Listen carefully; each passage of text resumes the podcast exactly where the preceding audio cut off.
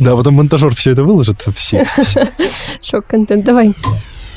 Привет, это последний эпизод первого сезона «Мама, хочу стать». И мы его ведущие Кирилл. Я учусь на политолога в вышке, я играл в дворовой футбол 5 лет, и я за это время переломал себе все, что можно. И Ариадна. Я учусь на факультете биоинженерии и биоинформатики МГУ, и я не понимаю, почему миллионы человек смотрят на то, как люди гоняют мячик по полю. Будет видно мое полное дилетантство. Наш гость сегодня Игорь Олейник, российский футбольный фристайлер, четырехкратный чемпион России. Он входит в топ-16 фристайлеров мира и создатель единственной школы фристайла iFreestyle. Мы тоже сейчас можем придумать название и пойти открыть футбольную школу с вами. Привет, Игорь. Привет. Привет. Слушай, давай сразу с места в карьер. Расскажи, как ты и когда увлекся футболом? Ну, меня родители отвели в школу, как это обычно бывает, в лет 6-7. И я практически все детство играл. А почему родители так решили? А, я не знаю. У них не спрашивал. Нет, ну вообще у меня отец э, волейболом занимается. Ну вот, почему у меня футбол отдал, я не знаю. Да, ну то есть вот как раз-таки вопрос, почему не волейбол? Блин, я никогда не спрашивал. Ты не интересовался. В целом, да, я не против. На самом деле, как с университетом можно сравнить. Я оттарабанил всю эту школу футбольную, а потом с таким облегчающим вздохом ушел оттуда и начал заниматься фристайлом, блогингом и так далее. Давай поговорим про фристайл. Давайте начнем с того, что такое фристайл и чем он отличается от футбола. Да, да. Как ты думаешь, что такое фристайл? Ну, это что-то свободное на основе футбола. И что-то со стилем, да? Ну, я имею в виду, видимо, какие-то более свободные правила, Не, ну меньше ты, рамок. ты смотрела видео, как делают трюки? Смотри, есть футбольный мяч, есть футбольные кеды. Это все, что общее с футболом. А дальше у тебя есть условно такое... Ну, если говорить простым языком, есть правило не уронить мяч. И при этом есть там какой-то перечень трюков. Подержать на голове. Причем на голове ты можешь подержать на виске, на лбу, вот здесь вот на макушке. Можешь подержать на затылке. И чем лучше ты это делаешь, тем легче тебе потом на соревнованиях выступать. На всяких показательных выступлениях. И как ты пришел к фристайлу? Но это череда совпадений. Это как раз-таки я закончил играть в футбол, и в те времена вышли прям рекламы топовые Мгм. Nike, Adidas, где там топовые футбики делали трюки, и ты такой, вау, что, так можно? И потом ты пытаешься повторить какую-то легкотню. По тем временам это было сколько, 10, 12, 15 лет назад, и многие топовые фристайлеры начинали именно вот, вот так свой путь. Я все повторил, все, что делает Рональдинho, я все повторил. А фристайл это вообще шоу или спорт? Ну, для тебя вот чисто. Ну, его можно сравнить, наверное, с каким-нибудь брейкдансом, скейтбордингом. Вот это что, это шоу или это спорт? Ну, Вопрос это хороший, да, Ну, это какое-то уличное направление. Ну, а как ты сам начал развивать? Как бы ты, ты же, ты же вроде бы начинал с того, что ты рассказывал, как делать э, футбольные трюки. Но у меня не было какого-то бизнес-плана. У Мгм. меня просто вот шло по накатанной. Я начал заниматься фристайлом, и в этот же момент я начал увлекаться видеосъемкой. Я снимал, сам, сам монтировал, и я это делал очень много поначалу. А потом я попал в блогерскую тусовку, Мгм. случайно. На тот момент я выиграл 4 чемпионата России, и меня пригласили ребята из живого футбола посниматься в ролике. Мгм. И этот ролик э, сразу набирает миллион просмотров. Я такой, Вау. что? Вот, я такой, чуваки, давайте я тоже что-нибудь с вами попробую снять. Мы сняли, этот ролик раз залетает на 600 тысяч на моем канале. А у меня канал там, не знаю, 10 тысяч подписчиков, 5. Мгм. Я такой, ну, класс, погнали. То есть э, это было скорее везение такое, что ты вот... Ну, я оказался, да, в нужном времени, в нужном месте. Ты выиграл первое чемпионство уже в 17. Как вообще? Что Мне это? кажется, 18 мне было уже. 18 же? Ну, просто Ну, это было там через да. полтора года после того, как ты начал. То есть Да, как да, бы... да. Я помню, я, короче, проспал э, поезд на чемпионат России первый свой. Приехал, и тогда, на самом деле, когда участвовал в первом чемпионате России, у меня не было цели именно выиграть его. Мгм. У нас была прям такая жесткая баталия с Питером. Москва против Питера. И у меня была единственная цель выиграть всех питерских, кто мне попадется. Ну и почему ты выиграл? Ну, ты же занимался всего там полтора года, по-моему. Этого хватает, чтобы выиграть уже чемпионат России? Или... Сейчас нет. Сейчас, наверное, пяти лет уже не хватит человеку, чтобы выиграть. То есть там уже такие прям мастодонты приезжают, ну, которые... сейчас, конечно, сейчас конкуренция другая. То есть, Ну, то есть как-то растет все-таки индустрия, по крайней мере, по качеству. Нет, просто старые не уходят. Нет смены поколений.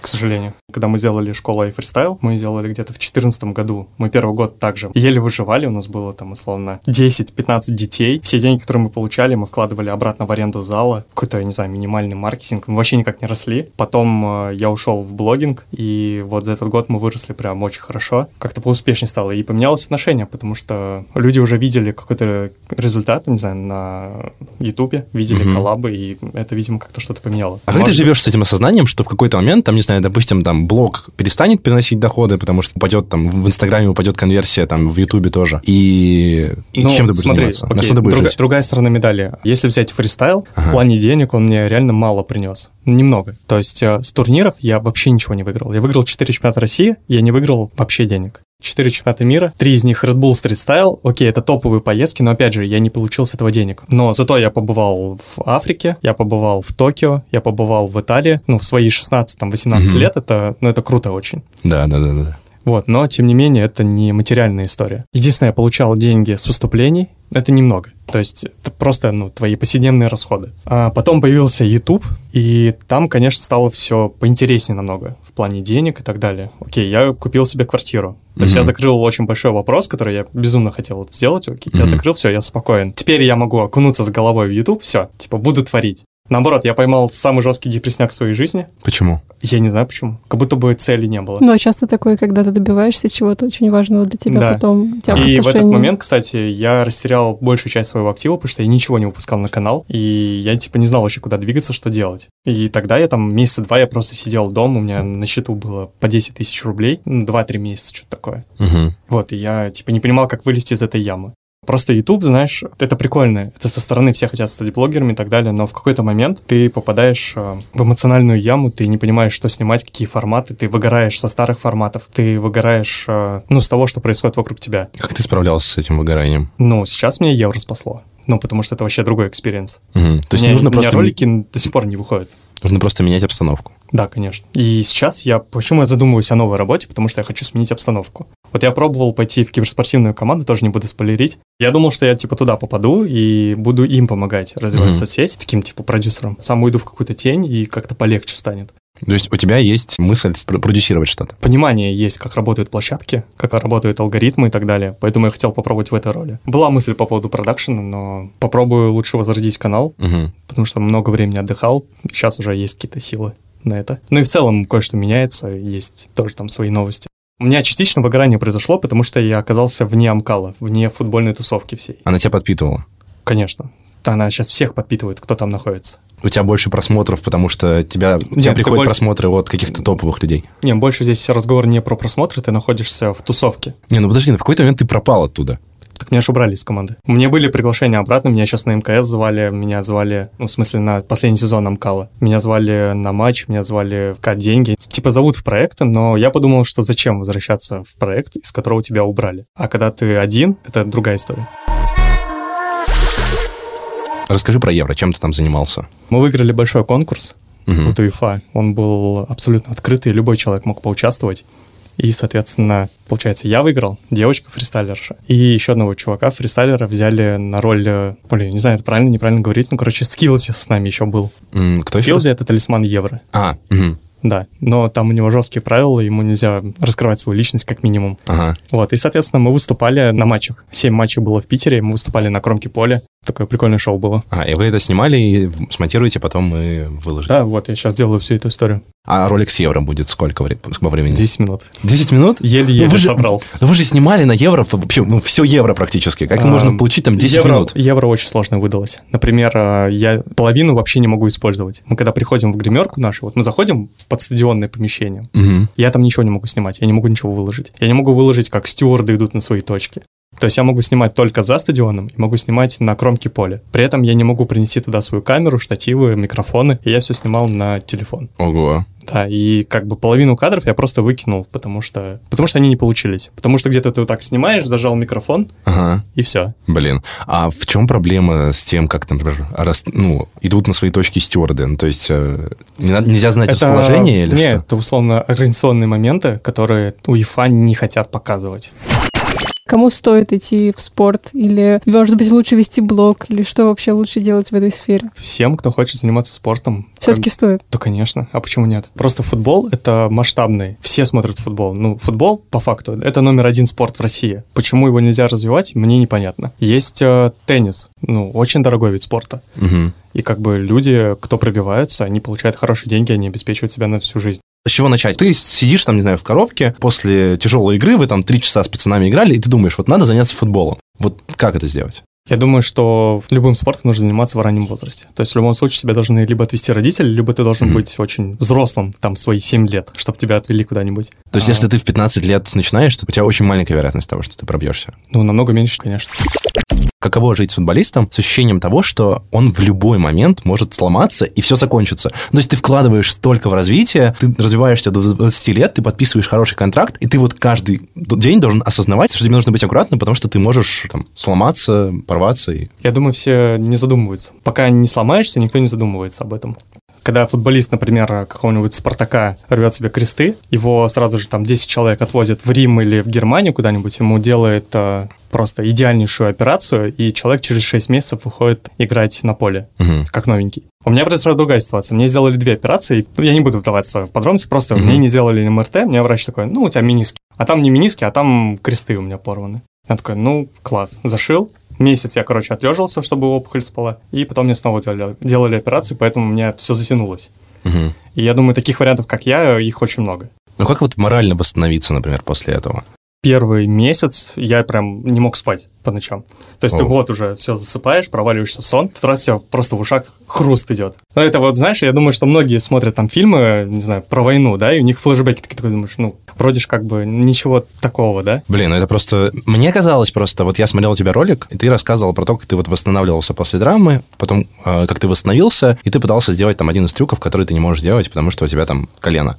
Вот, ты не можешь его до конца там разогнуть. И я в этом услышал какую-то такую вот грусть из-за того, что ты вот не можешь быть таким же скилловым, как раньше, потому что как бы просто тебе не позволяет физика это делать. Ну, смотри, я на самом деле не сильно сейчас грущу с этого, но как бы это и есть, да, ты побегаешь полчасика где-нибудь в футбик просто во дворе, и все. Типа ты потом день отлеживаешься. А, поделаешь трюки, то же самое, потом день отлеживаешься. Колено офигевает. Мгм. Ну, такой себе. Ну, это не самое страшное.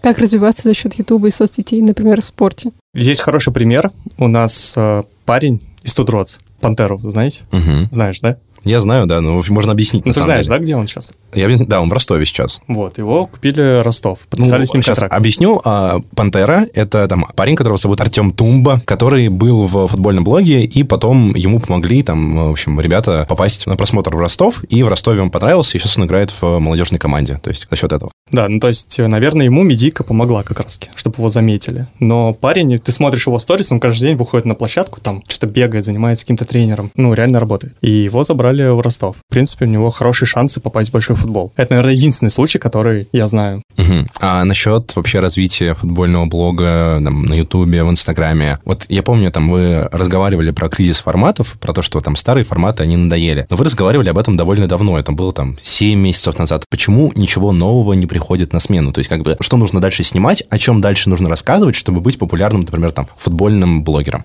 Да, на смену пришло. Просто идет, знаешь, какое-то упрощение формата всех. Есть, появился ТикТок. Есть э, много ребят, которые там очень хорошо поднялись. Ну, то есть это это какой-то контент, где люди просто красиво там бьют поворотом, делают красивые трюки, и это быстро смотрят, и Такие люди даже плохо бьют поворотом. Трюки они вообще делать не умеют. Просто они дурачатся в ТикТоке. Смена форматов произошла вот в таком виде. А ты ведешь ТикТок? Да, на этом не танцую. Почему это стыдно? Почему? Вот Мы просто разговаривали про ТикТок недавно, вот у нас был выпуск с Дашей Фокиной. Она консультант по работе с поколением Z, и она рассказывала, что, в принципе, ТикТок не виноват. Это не отупение каких-то форматов, это просто как бы то, что людям до этого нравилось, просто с помощью алгоритмов. Ну, нет, смотри, я, типа, с удовольствием танцевал бы, что-нибудь такое, но я просто не умею это делать красиво, там, качественно и так далее. Будь каким-нибудь бибоем, я бы, мне кажется, вообще прям раздавал бы в ТикТоке только так. А Что ты делаешь в ТикТоке? Ты делаешь трюки? Ну, да, но я стараюсь там, знаешь, такие монтажные темы делать. Что, что ты имеешь в виду? Ну, какой-то конечно, не прикольно, да, показывать в подкасте? да, показывать в подкасте, наверное, не очень, особенно когда он не видео-подкаст, но а, можно А. пробовать объяснить, что ты имеешь в виду. Ну, по типу, я такой делаю, делаю комбо, трюки, трюки, трюки. И потом резко там перелетает все, и вообще... Не-не, потом, допустим, я подбиваю мяч и делаю такой поворот вокруг своей оси на 360 градусов. Мяч зажимаю в коленях, Мгм. и когда я поворачиваюсь на полный оборот, раз мяч типа исчез куда-то. Мгм. Вот, я его в монтаже убрал, вырезал. А, понятно. Да, и вот всякие такие прикольчики. Ну, это же должно нравиться многим. Да, не спорю, такое заходит. Это заходит лучше, чем YouTube у тебя и Инстаграм? Ну, просто здесь по-другому монетизируется все. Что такое футбольные блогеры и чем они отличаются от футбольных блогерских команд? Как это все устроено? Так, попробую объяснить. А, во-первых, это все любительский футбол, это не профессиональный. Люди получают деньги, да, за счет рекламы на своих каналах. Мгм. Кто-то ничего не получает. Просто играет, потому что ему нравится футбик. Нету никаких больших контрактов, кроме Амкала. У Амкала есть хороший контракт с Adidas и букмекер. То есть Амкала — это сборище любителей играть Да, в Амкал это первая команда, блогеров. Мгм. первая команда блогеров, которая собралась. Там было человек э, 15-20. Создали такую своеобразную команду и начали искать себе соперников. Это что-то Там. похожее на реалити. То есть это такой Дом-2 от мира футбола немножко. Ну, не такой зашкварный. Ну, не такой зашкварный, да, но просто я имею в виду, что... Там были принципиальные соперники в первом сезоне, например, Матч ТВ, это комментаторы, телеведущие и так далее. И прям там были очень классные зарубы, то есть там ролик выкладываешь, там первые сутки сразу миллион просмотров. Это что-то новенькое было. Потом появились э, команды Тудроц. Это, наверное, номер один сейчас канал по охватам, по активам. То есть это канал, на котором происходят футбольные матчи. Амкал — это название клуба, его создатель э, Герман. Это все происходит на его канале, он выкладывает обзоры. Ну, то есть просто суть в том, что это как будто бы ты попадаешь в какую-то футбольную команду, даже профессиональную, и видишь все изнутри. То есть Мгм. они показывают все. Они показывают тренировки, показывают какие-то конфликты внутри, внутри команды, показывают э, матчи как раз-таки, показывают там результат после матча, там, не знаю, тех, кто сидит на банке, там... А ну, профессиональные футболисты это показать не могут. Не Ну, могут. Это очень закрытые клубы. Да, да, да. То есть, и поэтому из-за этой открытости это в какой-то момент стало очень популярно, Мгм. потому что ты видишь все изнутри. Ты не можешь понять, там, не знаю, как тренируется «Зенит», там, за исключением нескольких согласований, когда там футбольные блогеры как раз-таки приезжают и показывают тебе, Мгм. как тренируется там «Зенит», как тренируется там Ростов или кто-то еще. А так ты не можешь этого увидеть. И вот в этом проблема. И это реально это реалити. То есть первый сезон, когда там играли 10 на 10 в какой-то дешманской форме кипста, без логотипов и так далее. И в пятом сезоне, когда команда провела там 5 матчей на стадионах чемпионата мира с э, титульным спонсором Adidas. И как бы любительский футбол собирает по 10 тысяч э, зрителей на стадионе. Ну, это рекорд.